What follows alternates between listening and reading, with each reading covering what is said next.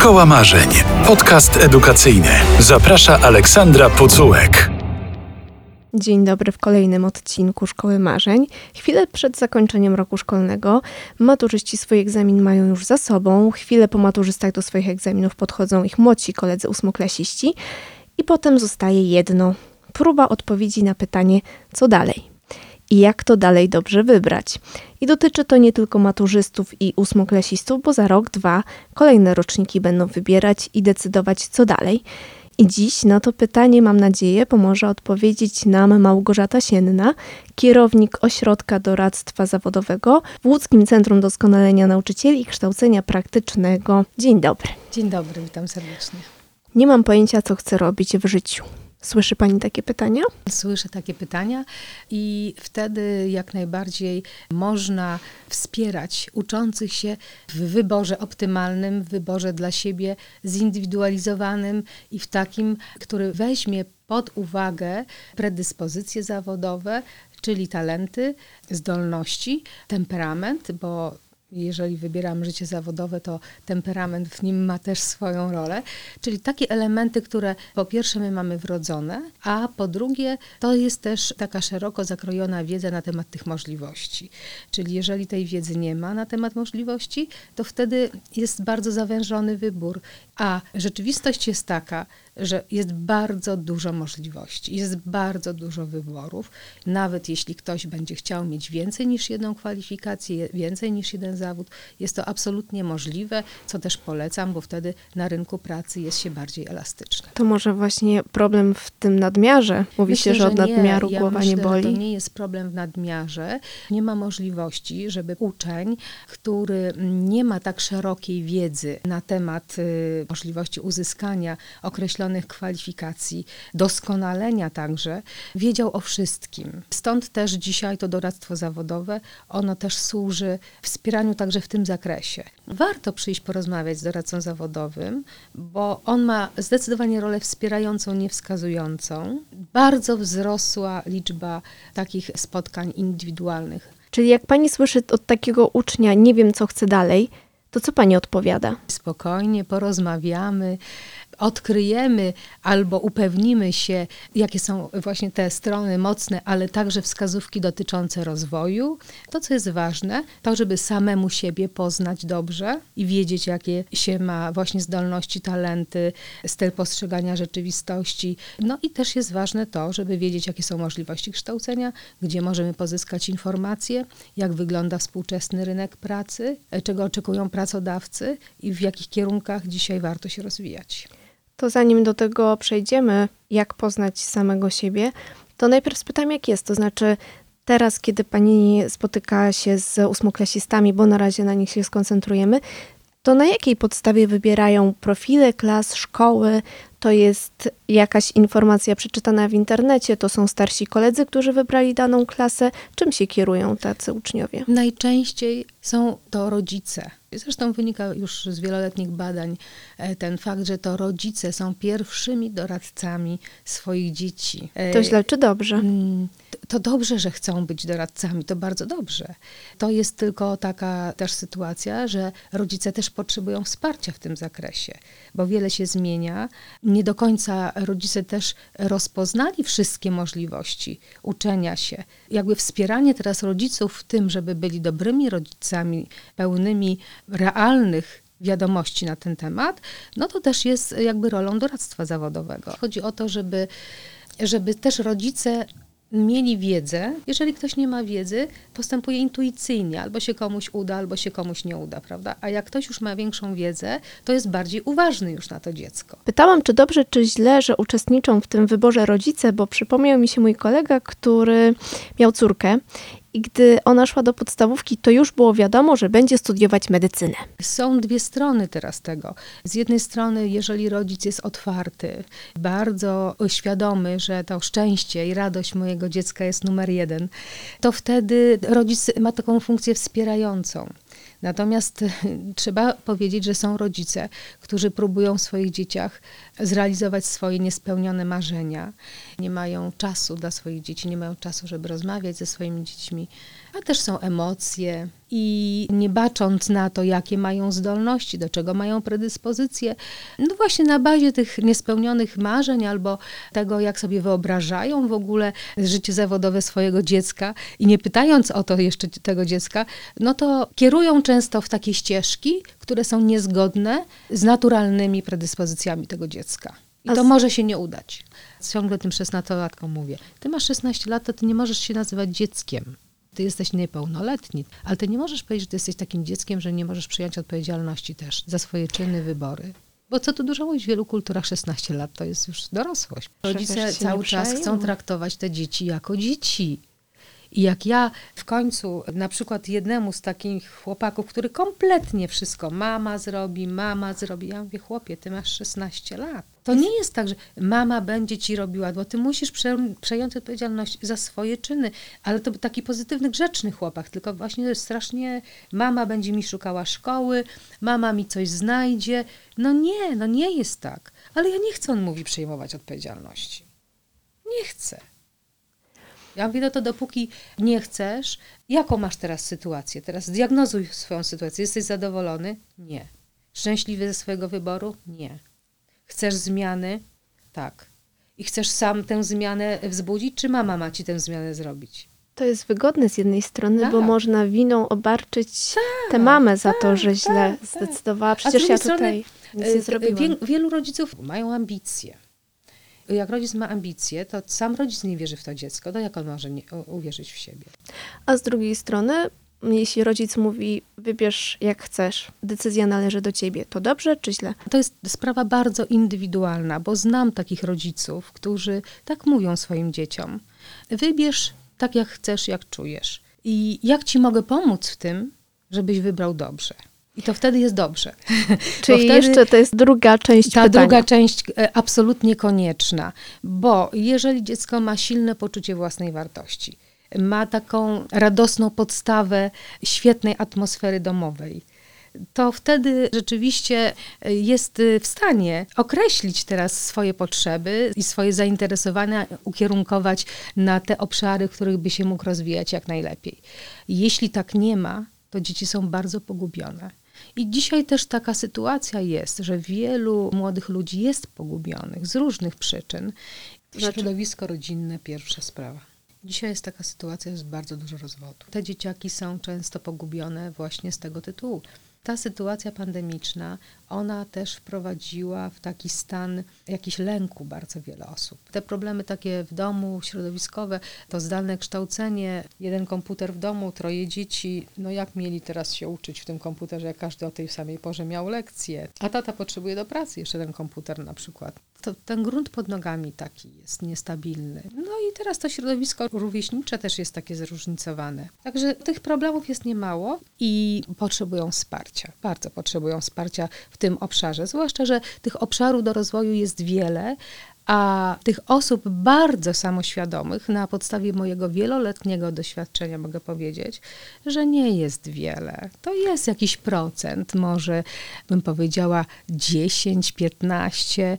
E, Natomiast większość potrzebuje takiego wsparcia, potrzebuje wiedzy też na temat możliwości swojego rozwoju.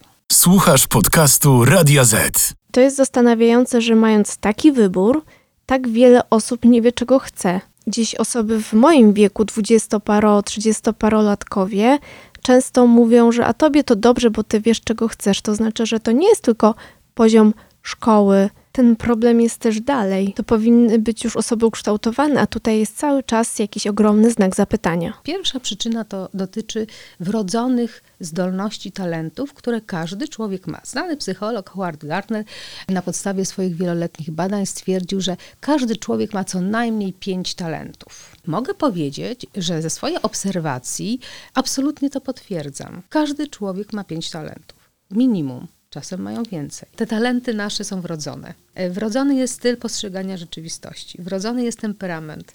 E, czyli już u, dzieci możemy zaobserwować, że jedni uwielbiają na przykład tworzyć miasta z klocków i wymyślają niestworzone historie podczas zabaw, a inni chcieli być e, od rana do wieczora na dworzu i będą ich interesować rolki albo rower i to też jest zdolność, bo, bo zdolności kinestetyczne, one mają bardzo, bardzo duże znaczenie, ruchowe. Osoby, które mają zdolności manualne, nie lubią się uczyć na pamięć lubią się uczyć przez doświadczenie i lubią się uczyć przez zrozumienie. Wkuwanie na pamięć to jest dla nich czymś bardzo nieprzyjemnym.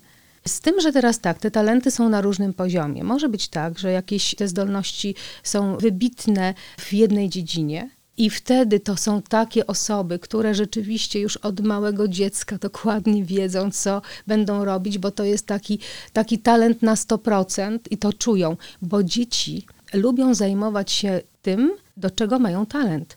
Więc y, uważni rodzice zaobserwują, absolutnie zaobserwują, do, do czego dziecko ma talent. A są takie osoby, które mają wszystkie talenty na bardzo wysokim poziomie i wtedy to już jest trudniej bo takie osoby jednak mogą funkcjonować w bardzo różnych, nawet skrajnie różnych dziedzinach. Jakby pogłębienie teraz tego, z czego byłyby bardziej zadowolone, to też ma znaczenie, no bo jeżeli mają bardzo dobre oceny z wszystkiego, a to teraz... nie jest tak, że jak się jest dobrym z wszystkiego, to tak naprawdę Mówimy niczego? o szkole, mówimy o szkole, mówimy o szkole. No Czyli tak. mają piątki zarówno z matematyki, fizyki, polskiego, plastyki, techniki, biologii. I teraz jak wybierają rozszerzenie albo wybierają jakąś szkołę na przykład, to sobie myślą, że e, gdzie ja nie pójdę, to i tak sobie dam radę. To prawda, ale i tak talent będą mieli, czy przyjemność, pasję będą mieli w określonych dziedzinach. Jak to odkryć? Predyspozycje zawodowe się, się bada, się diagnozuje. I można to zbadać i można to zdiagnozować. Ja osobiście uważam, że najważniejsza jest rozmowa z drugim człowiekiem. To przychodzi do pani taki uczeń, uczennica i jak to wygląda krok po kroku? Pierwsze pytanie dotyczy tego, jakie ma oczekiwania, bo to ważne jest. Niektórzy chcą tylko informacji, prawda? Potrzebują informacji. Informacji o czym? Y, o, o szkołach, która na przykład szkoła jest, zapew zapewnia lepszy rozwój, albo ile jest na przykład y, szkół, które mają rozszerzenia w danym przedmiocie, gdzie można znaleźć pracę, czy jest dużo pracodawców chętnych zatrudnić takie osoby. Są też takie osoby, jest ich wielu, właśnie w ten sposób też myśli, że kompletnie nie wiem, co chcę robić. Muszę wybrać, ten wybór no, już jest taki coraz bliżej, coraz bliżej i jestem przygnieciona, czy przygnieciony tym, że muszę dokonać takiego wyboru. No i wtedy zaczynamy od początku, czyli trzeba zadawać odpowiednie pytania. Jakie są zainteresowania? Czym ktoś lubi się zajmować, jak był dzieckiem? Czy w ogóle zna swoje mocne strony? Czy wie, w jakich kierunkach chce się rozwijać? Jakie przedmioty lubi? Z jakiej przyczyny lubi te przedmioty? W jakich obszarach rozwija się poza szkołą? I czy w ogóle się rozwija. Można powiedzieć, że te talenty one są różne, bo to mogą być talenty interpersonalne, czyli do rozmawiania z ludźmi, intrapersonalne, do słuchania ludzi, uważności na ludzi, pomagania ludziom. Mogą być wizualno-przestrzenne, to jest też są lingwistyczne talenty związane z językami, związane z językiem też polskim, matematyczno-logiczne, e, muzyczne, a czyli szeroko pojęte też artystyczne oraz przyrodnicze. I mm, nawet jeżeli ktoś ma tych talentów wiele na wysokim poziomie, to i tak to się zawsze okazuje, że ktoś ma te ulubione swoje pasje, nawet jeżeli ma nie do końca w tym momencie uświadomione, ale coś, co mu sprawia większą przyjemność niż coś innego. Czasami też tak jest, że ktoś chce być najlepszy we wszystkim. No to się zastanawiam teraz, jeżeli ja mam takie pasje i tych pasji jest kilka, ja bym skoncentrowała się teraz na tych pasjach, to ja będę o wiele, wiele na wyższym poziomie bardziej w tych pasjach, niż będę się rozdrabiać na wszystko. Czyli można sobie założyć, że tu chcę mieć piątki, szóstki, a tu mogę mieć czwórki, tak? I co się stanie? Zresztą e, taki problem też spotykam z osobami dorosłymi, wybitnie zdolnymi, które ciągle uważają, że to nie jest miejsce odpowiednie dla, dla mnie. To nie jest, bo ja mogę robić to, to i to. I ja w zasadzie to już marnuję czas, bo już w tym czasie mogłam coś robić. To polecam zawsze po kolei. A grupa, która, no nie chcę tutaj tak e, brutalnie powiedzieć, ale nie interesuje się niczym, jest taka grupa? Oczywiście, że tak. To znaczy te osoby uważają, że się niczym nie interesują. Są różne przyczyny. że ktoś na przykład lubi tak spędzać czas albo inaczej i wcale nie uważa, że to jest jakieś źródło zainteresowań. Warto się skoncentrować, jak ja lubię spędzać, a nie jak ja spędzam czas. Bo czasami jest tak, że ktoś idzie, bo koleżanka idzie, albo ktoś tam będzie. W ogóle mnie nie interesuje, co tam będzie, ale koleżanka już będę, to już będę zadowolona. Czasem się trafi, czasem się nie trafi, więc to jest to ryzyko. Więc warto świadomie wybierać. Są osoby, które nie mają jeszcze sprecyzowanych do końca zainteresowań, wiedzą jednak, które przedmioty lubią i dlaczego. Już takich osób nie ma, które nie potrafią odpowiedzieć na takie pytanie. Bo może się okazać, że ktoś powie, żadnych przedmiotów nie lubię, ale my nie mówimy o przedmiotach szkolnych, tak, typu biologia, fizyka, ale mówimy o obszarach zainteresowań, bo w tym obszarze na przykład przyrody to może być bardzo, bardzo wiele tych składowych, prawda? Też tak jest dosyć często, że na przykład osoby, które są świetne z matematyki, niekoniecznie są dobre z fizyki. I teraz jak już myślę o tym, że może na Politechnikę pójdę, no to gdzieś ta, ta fizyka jest moją piętą achillesową, a to przyczyny znowu są różne, bo czasami jest tak, że ktoś y, ma jakieś braki po prostu, brak mu podstaw w, jakimś, w jakiejś dziedzinie i jakby wyrównanie tych podstaw wystarczy do tego, żeby ktoś się w tym bardzo dobrze rozwinął. I to, że ktoś ma w takim w danym momencie porażkę szkolną, to wcale nie znaczy, że nie ma talentu do tego. Pojawiło się hasło świadomie wybierać. To co to znaczy? Jak świadomie wybierać? Znać siebie, co jest ze mnie mocne, co ja lubię, co mi sprawia przyjemność, w czym chcę się rozwijać. Druga sprawa, znać możliwości uczenia się, bo tych możliwości jest bardzo dużo. To jest nie tylko wiedzieć, jakie są szkoły, ale to jest wiedzieć, e, jakie są zawody, jakie są kwalifikacje, Jakie są konsekwencje mojego wyboru? Jak to będzie, jeżeli ja wybiorę liceum, technikum czy szkołę branżową? Jak to będzie moje funkcjonowanie na rynku pracy? Jak mogę uzupełnić, zmienić kwalifikacje to jest ta szeroko pojęta wiedza na temat możliwości edukacyjnych. Kolejna sprawa to jest rynek pracy, czyli co się w tym momencie dzieje na rynku pracy, jakie są prognozy, albo gdzie dzisiaj są poszukiwani pracownicy, jakie są warunki. Z tym, że to też jest sprawa indywidualna, więc uogólniać tego nie można, bo w danym zawodzie ktoś będzie szczęśliwy, a inny nie będzie szczęśliwy. Ale to, to znaczy, że wybór szkoły średniej to tak naprawdę oznacza już wybór pracy? Wybór szkoły średniej jest jednym z ważniejszych wyborów życiowych. Ze względu na to, że w dorosłość przechodzimy już w tej szkole. To nas w żaden sposób, chcę powiedzieć, ten wybór nas nie ogranicza. I także chcę uspokoić wszystkich młodych ludzi. Nie ogranicza was wasz wybór. Jeśli wybraliście i, i czujecie, że to nie do końca jest wasz wybór, to macie bardzo wiele różnych możliwości uzupełnienia, zmiany kwalifikacji a to, co wybraliście, to zawsze będzie wasze doświadczenie. Nie ma ograniczeń w naszym rozwoju. Nie ma takich ograniczeń. My też się rozwijamy. I to, co było dla nas dwa lata, trzy, trzy lata fajne, to dzisiaj może już być już mniej fajne. Więc to o to chodzi, żeby teraz wiedzieć i radzić sobie, że to, o czym ja marzę, mogę zamienić na cel. I to jest ten obszar kolejny, planowanie, no i przede wszystkim zrobić indywidualny plan rozwoju, no i wtedy łatwo już jest ten cel osiągnąć. Słuchasz podcastu Radio Z. Przez lata bardzo popularne były klasy humanistyczne. Jedni szli tam, bo naprawdę się tym interesowali, a drudzy, to jeszcze pamiętam nawet ze swojego liceum, chcieli po prostu uciec przed matematyką. Taka metoda wyboru profilu klasy na zasadzie ucieczki to dobry powód, żeby wybrać ten profil? Nie do końca, bo to, że ktoś nie lubi matematyki, to wcale nie musi wynikać, że on nie ma zdolności do tej matematyki i nie musi w ogóle uciekać przed niczym. Bo to jest kwestia teraz dobrego rozpoznania. Z jakiej przyczyny ja nie lubię tej matematyki? Na przykład komuś nie bardzo odpowiada nauczyciel. Czyli jakby czasami ta samodiagnoza, ona nie jest adekwatna do tego, co ja mogę, jakie ja mam możliwości. Uważam, że wybieranie szkoły, bo ktoś idzie, bo ja wybieram mniejsze zło, to nie jest dobry pomysł. Ja uważam tak, że jeżeli ktoś ma pasję do tego, co robi, to osiągnie sukces w swojej pracy, niezależnie od tego, do czego ma zdolności. Pamiętam, jak byłam jeszcze w podstawówce, już wtedy zobaczyłam, że pisanie ogromnych wypracowań na polski sprawia mi naprawdę przyjemność, to usłyszałam, że drugą szymborską nie będziesz. No nie jestem, To się nazywa z podcinanie pisa- skrzydeł, muszę powiedzieć o tym, bo otoczenie może powodować, że skrzydła rosną albo się je obcina. I czasem to jest absolutnie nieświadomie, więc nie chcę się koncentrować na tej konkretnej sytuacji. Teraz tak, jeżeli jest krytyka jakaś, tak, młodzież, dzieci są bardzo nadwrażliwe, to zdarza się tak, że będą, przestaną się zajmować tym, do czego mają talent. Nawet jeżeli to jest nieświadomie, bo wcale nie, nie myślę, że to może ktoś zrobić specjalnie. A taka krytyka ona może spowodować, że ktoś się zahamuje czasem na 20-30 lat, bo znam osoby, które na przykład zaczynają przepięknie malować w wieku 40 lat, a to zamknęły na ten czas całkowicie, bo zostały kompletnie skrytykowane przez otoczenie. Nie chcę mówić konkretnie rodziców, bo może to być nauczycielka w szkole, a może to być kolega, koleżanka, prawda? Więc zostały skrytykowane i w ogóle się tym nie zajmowały. I naraz malują pierwszy obraz bez uczenia się w, tym, w tej dziedzinie i ktoś chce natychmiast kupić za dobre pieniądze ten obraz. Nie ukrywam, że ważna jest wiara w siebie. Do tego teraz y, powinno się zmierzać, żeby ktoś uwierzył w siebie.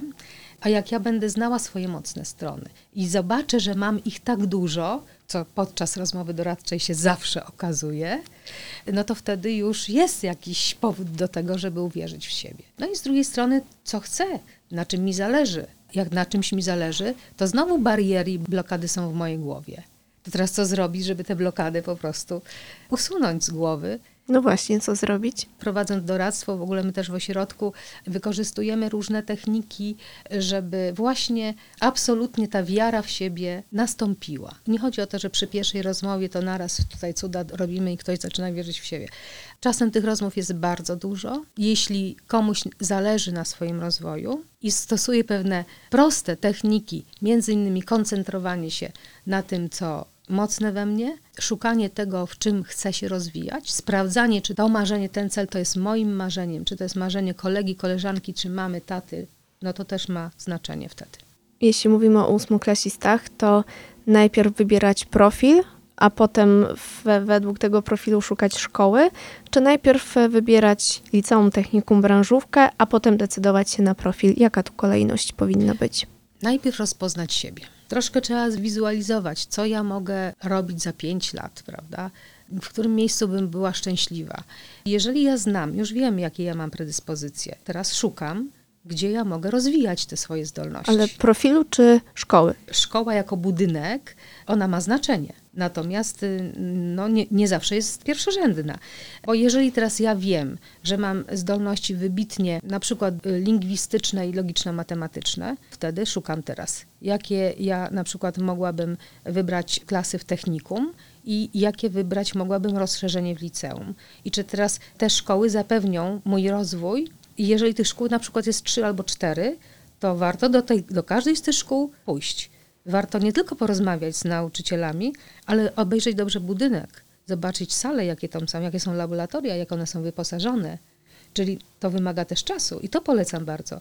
Nie zostawiać na ostatnią chwilę, interesować się tym. A są takie osoby, które już się w siódmej klasie interesują bardzo, bo chcą absolutnie świadomego wyboru dokonać na bazie swojej szerokiej wiedzy. No właśnie, w jakim momencie zacząć się interesować? To cały czas jest z nami, ja myślę sobie, bo to nie ma tego momentu, bo dzisiaj my mamy zajęcia w pierwszych klasach z orientacji zawodowej.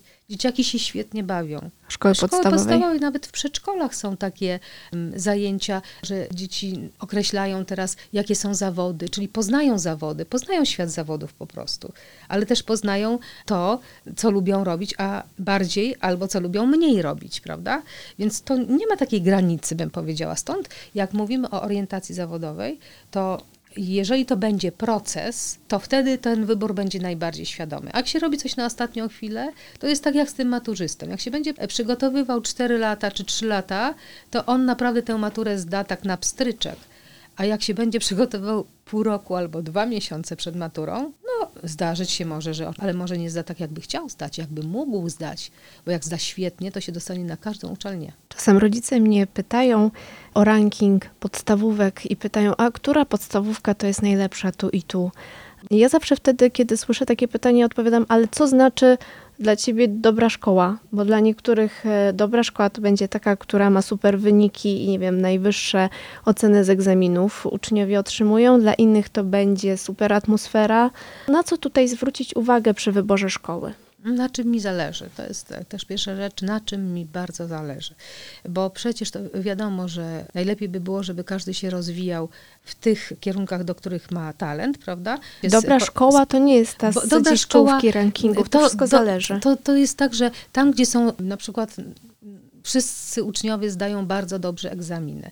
Świetnie, cieszymy się z tego, ale trzeba głębiej zajrzeć jeszcze. Jaka jest atmosfera w tej szkole? Jakie jest nastawienie rady pedagogicznej do uczniów, tak? Jaki jest budynek? Ile jest y, na przykład ciekawych zajęć, dla mnie ciekawych zajęć rozwojowych w tej szkole? Idź do tej szkoły, do tej klasy, bo będziesz miał dobry zawód. Warto coś takiego mówić, czy tak naprawdę po prostu lepiej powiedzieć idź tam, gdzie zrealizujesz swoje pasje? Wiedza na temat tego, jaki zawód jest teraz rozchwytywany, albo na jakie kwalifikacje jest szczególne zapotrzebowanie na rynku pracy, wiedza o tym, ona jest konieczna. Ja mogę wybrać, co chcę, ale muszę wiedzieć, jak ten rynek pracy wygląda dzisiaj i jakie są prognozy. Decyzja należy do mnie. Są takie obszary, gdzie zdecydowanie jest łatwiej znaleźć pracę, a są takie obszary, gdzie tę pracę znaleźć jest trudniej. I wiedza na ten temat jest potrzebna. Czyli ja trzeba wy- wiedzieć, że jaki jest rynek pracy, ale niekoniecznie trzeba iść na informatykę, żeby mieć pewną pracę. Ja myślę, że nie każdy byłby szczęśliwy, jakby poszedł na informatykę. Nie polecam tego. Są osoby, które to mm, kochają, a są osoby, które wybierają tylko dlatego, że myślą, że będą miały dobrą pracę i wysokie zarobki, ale nie są szczęśliwe, bo to nie jest po prostu zawód dla nich. Rynek pracy się zmienia, przeformowała go nam też pandemia. Tak. Na ile jesteśmy w stanie przewidzieć, jak będzie wyglądał za 4 lata, za 8 lat, bo też pojawiają się nowe zawody, Tak. więc jak w ogóle Tak. powiedzieć takiemu ósmoklasiście, że to będzie przyszłościowe, jak na przykład nie wiemy, że ten zawód powstanie. Cały czas jest tak, że uzupełniamy kwalifikacje. Za 2, 3, 4 lata będą nowe zawody. Niektóre zawody już e, przestaną funkcjonować e, na rynku, bo właśnie tak wygląda rozwój, tak wygląda technika, tak wygląda nowoczesność. Wybory nas nie ograniczają. To, że ktoś coś wybierze, to nie znaczy, że nie może mieć kilku kwalifikacji, nie może mieć kilku zawodach, to nie znaczy, że nie może spełniać następnych swoich marzeń, albo na przykład, jeżeli będzie chciał zmienić coś w swoim życiu, to zawsze będzie to mógł, może zrobić. Jak będzie chciał ktoś uzupełnić coś, to też może zrobić. Te wybory są ważne po to, żeby one nie były przypadkowe. Słuchasz podcastu Radia Z. Wiele powiedziałyśmy o ósmoklasistach, wiele z tego można przełożyć na maturzystów, ale jeszcze trochę chciałam poświęcić im uwagi. Powiedziała Pani, że wybór szkoły średniej należy do jednych z najważniejszych w życiu. A wybór studiów? Wybór e, studiów, kierunku, oczywiście to jest y, niezmiernie istotny wybór w życiu. Z tym, że tak jak już wybieramy na przykład konkretne rozszerzenia, to wiemy też, że mamy wtedy różne możliwości wyboru. Są osoby wybitnie zdolne, co same się mogą przygotować, że wybrały rozszerzenia w takim kierunku, a potem sobie uczą się same i sobie zdają matury jeszcze z innych przedmiotów. Też są takie osoby, bo nie ma rzeczy niemożliwych, prawda?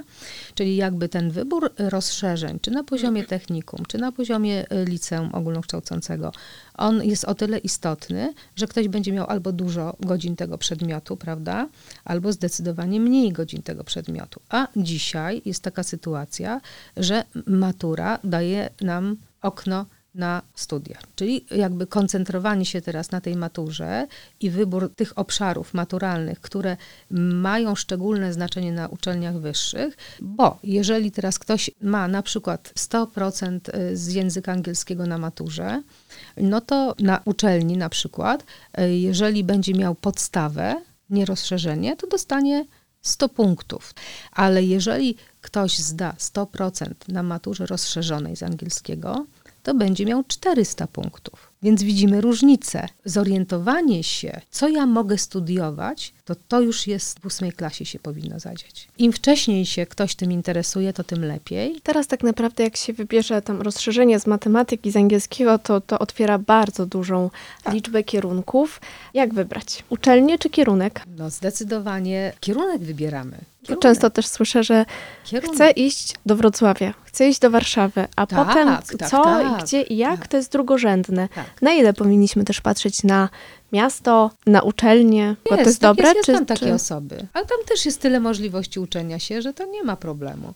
Ale są różnice, więc trzeba zainteresować się, jakie kierunki są właśnie w, ta, w danym mieście. Różnią się uczelnie w różnych miastach i różnice są nawet w nazwach tych kierunków, więc warto wtedy sprawdzić, czego ja się będę uczyć i to, co polecam najbardziej na świecie, dokładnie trzeba zobaczyć, jakie są przedmioty, jak jest opisany ten kierunek studiów, jakie ja mogę wykonywać zawody, jak mogę uzupełniać kwalifikacje, bo to wszystko dzisiaj jest bardzo dostępne. Mamy bardzo wąskie kierunki, czyli na przykład, nie wiem, teatrologia, filmoznawstwo, one są dosyć mocno ukierunkowane.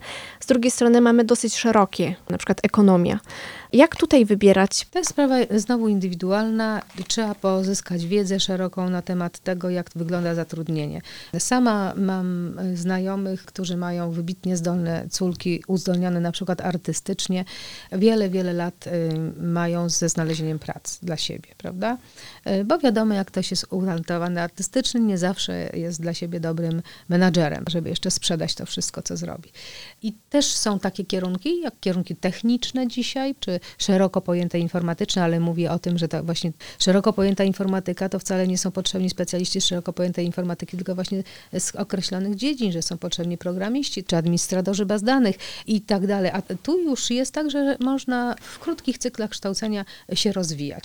Mówimy o mechatronice, czyli dzisiaj też bardzo popularny i dobry kierunek automatyka, robotyka i to są już takie kierunki, gdzie na przykład można być łatwo też programistą obrabiarek sterowanych numerycznie, na który jest taki też jest wielkie zapotrzebowanie. Więc rynek pracy na pewno wskazuje dzisiaj, że ta technika szeroko pojęta technika w połączeniu z informatyką. To jest taka dziedzina, gdzie łatwiej jest znaleźć pracę, ale to jest inną taką dziedziną też jest na przykład logistyka. Ale to wcale nie znaczy, że się w innych dziedzinach nie znajduje Ale to znaczy, że ten kierunek powinien być bardziej szerszy, bardziej ogólny, kierunek Yy, studiów? Człowiek powinien być specjalistą w określonej dziedzinie. Nie ukrywam, że zatrudniamy się na rynku pracy, to będą nam płacili za to, że będziemy specjalistami w określonej dziedzinie. Co nie znaczy, że się nie rozwijamy na przykład w dziedzinach pokrewnych, podobnych albo w ogóle nawet innych i nie możemy być specjalistami wielu dziedzin, możemy, ale stanowisko pracy, na które nas zatrudniają, ono jest skonkretyzowane. Nie wiem, jaki kierunek, wiem, że chcę zarabiać kilkanaście tysięcy miesięcznie. Słyszę to czasem od uczniów. Tak. Pewnie pani też. Tak. I co wtedy odpowiada pani? Są takie zawody, gdzie wynagrodzenie jest na wysokim poziomie. Z tym, że może być taka sytuacja, że w tym samym zawodzie ktoś zarabia dużo, a inny będzie zarabiał mało. Więc lepiej wybierz, co cię interesuje i w czym się będziesz realizował? Absolutnie tak. W tym samym zawodzie ktoś, kto będzie wykonywał tę pracę z wielką pasją, będzie szybko awansował. E, Będą mu proponować w pracy e, rozwój osobisty, bo widzą, jaki potencjał to jest dla, dla pracownika. E, To wszystko zależy od tego, jakie ktoś ma potrzeby, jaki ma temperament, bo to już ma też znaczenie, czy lubi pracę zróżnicowaną, czy lubi pracę właśnie jednostajną, czy lubi pracę na zewnątrz, czy w pomieszczeniu, czy taką pracę, gdzie będzie coś, ciągle coś nowego robił i uczył się nowych rzeczy, czy taką pracę, gdzie będzie wielka powtarzalność. Medycyna, prawo to są według mnie takie kierunki mityczne. Pamiętam, jak kończyłam liceum, dobrze się uczyłam, więc zawsze było pytanie, to co na prawo? Ja mówię, no chyba na lewo. To cały czas to takie. Rodzice często mają takie plany wobec swoich dzieci, że będziesz prawnikiem, będziesz lekarzem. To ja powiem, że dzisiaj świat jest tak otwarty, no właśnie, tak złożony, i tyle tak tych złożony, kierunków. jest tyle tych kierunków. To o co powiem chodzi? taką historię może. Przyszła do mnie mama z dzieckiem swoim, bo to był akurat ósmoklasista i jak zapytałam o potrzeby tej rozmowy, to od razu mama powiedziała, wie pani co, Powiem pani tak, jestem osobą absolutnie obecnie wypalona zawodowo.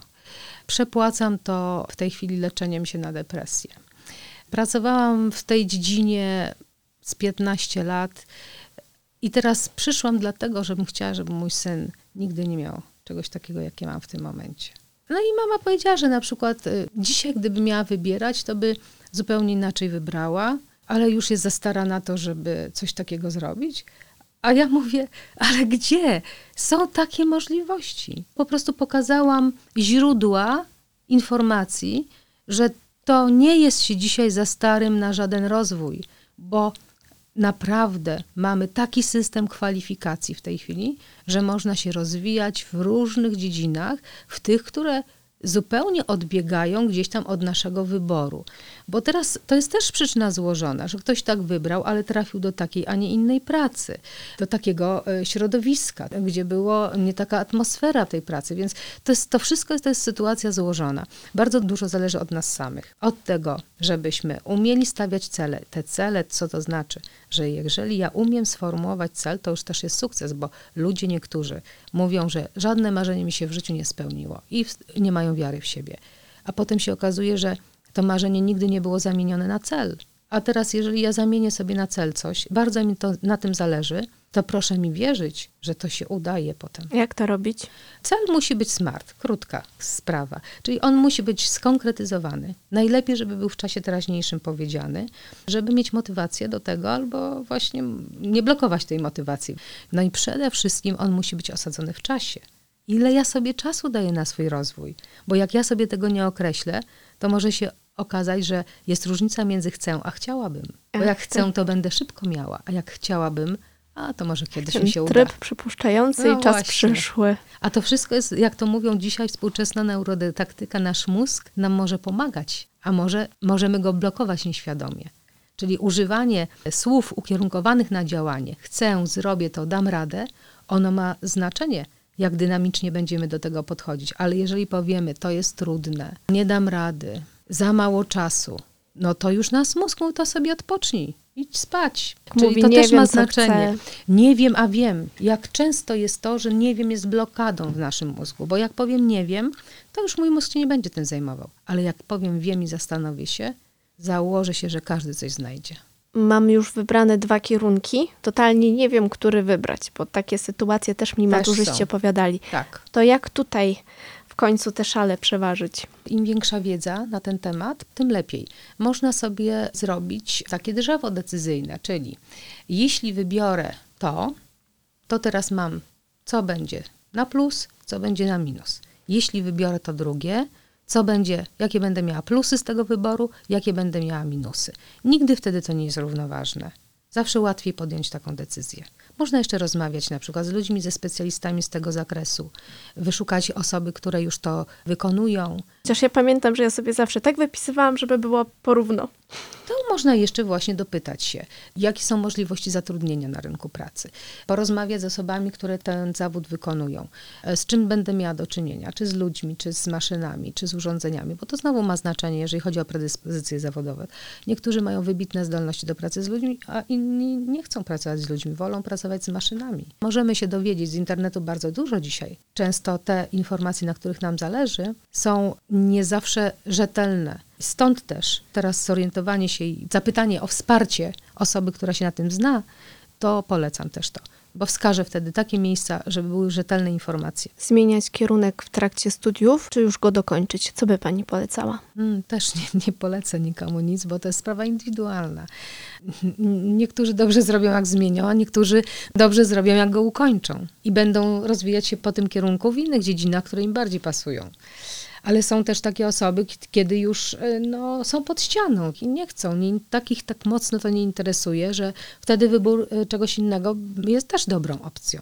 To nie jest tak, że na przykład jestem już na piątym roku, czy na trzecim w systemie 3 plus 2, to już dobra, dokończ, będziesz o, miał to ten jeszcze dyplom, ważną czy na pierwszym bardzo. roku? Większość tych studiów jest dwustopniowych, rzeczywiście, albo inżynierskie, albo licencjackie. To też jest tak, że niektóre osoby z lenistwa, bo znam takie osoby, kontynuują magisterkę potem na tym, co zrobiły, z czego zrobiły licencjat czy studia inżynierskie, bo już się nie napracuje. Trzeba się nad tym zastanowić. Polecam, żeby zrobić sobie pierwszy stopień z jednego a sobie drugi stopień zrobić coś, żeby uzupełnić, poszerzyć, albo jeszcze coś, żeby to dało jeszcze większą perspektywę. Tylko dam taki przykład. Ktoś, kto studiuje na przykład logistykę na pierwszym stopniu, marzy o tym, żeby pracować w korporacji i być na szczeblu dyrektorskim, to wtedy bym polecała, żeby zrobił sobie na przykład zarządzanie. Czyli ta logistyka plus to zarządzanie, to już jest zdecydowanie wiedza ukierunkowana dla takiej osoby, która chce pracować w takiej dziedzinie i na takim stanowisku. Kończąc już, no to co? Serce czy rozum? Jedno i drugie. Serce, rozum, wiara w siebie to też ma znaczenie, czyli praca nad tym, że, żeby tych dużo mocnych stron swoich mieć, pracować nad nimi i rzetelne, bym powiedziała, wskazówki dotyczące swojego rozwoju. Przede wszystkim poznać siebie. Poznać siebie, poznać swoje talenty i spełniać marzenia, zamieniać marzenia na cele. Myślałam, że marzenia są po to, żeby marzyć, a plany, żeby je realizować. To też tak jest. Marzenia są po to, żeby można dobrze wyznaczyć cele i żeby te marzenia realizować poprzez dobrze wyznaczone cele. To mamy puentę. Mam nadzieję, że pomogłyśmy dzisiaj i ósmoklasistom, i maturzystom, i rodzicom, i też innym rocznikom, którzy zaraz będą wybierać. Pięknie dziękuję za dzisiejszą Bardzo rozmowę. dziękuję. Życzę powodzenia wszystkim, spełniania właśnie tych swoich marzeń. A ze szkołą marzeń wracamy już niedługo, jeszcze w tym roku szkolnym. Więcej naszych podcastów można znaleźć na player radioz.pl i Spotify. Do usłyszenia. Szkoła Marzeń. Podcast edukacyjny. Więcej podcastów na player radioz.pl.